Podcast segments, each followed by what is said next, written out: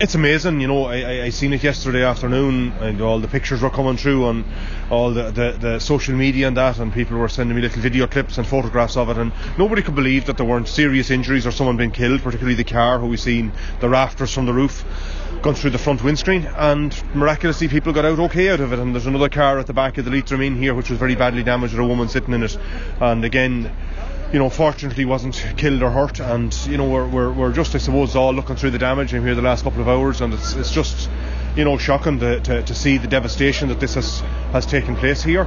Uh, the fire services are here, Leitrim County Council, all the services swung into action, thankfully, and have done a magnificent job. Um, I, I, suppose for the, the community here and for the businesses here, it's going to be about how they can get back up and running again. And you know, it's it's obviously it's a town that has a lot of you know good restaurants and bars in it, and a great place for people to come and socialise. And you know, we have right beside Seamus Gibbons' electric shop here, the electric bikes, and you know, we, we, we understand that tourism is a big part of this as well. And all these businesses have been just totally devastated by what's happened yesterday there's a real sense, I suppose, of shock around the community at the minute. And when everything is assessed and the damage is told, I suppose, how quickly the town can recover, how quickly the businesses can, can get back open, and how quickly people can get back into their homes.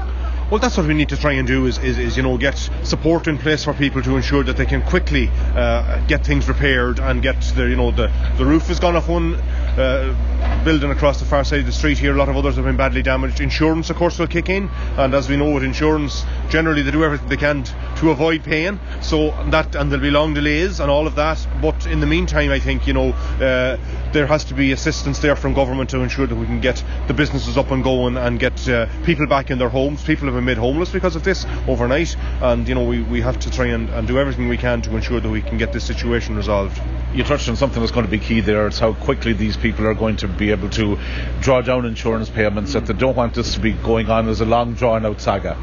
That's true, and often it can be. And you know, we, we need to understand some of the insurance assessors have been out here already this morning here looking around, and you know, but it still takes time, and there's still a lot of, of um, you know arguing over and back about it.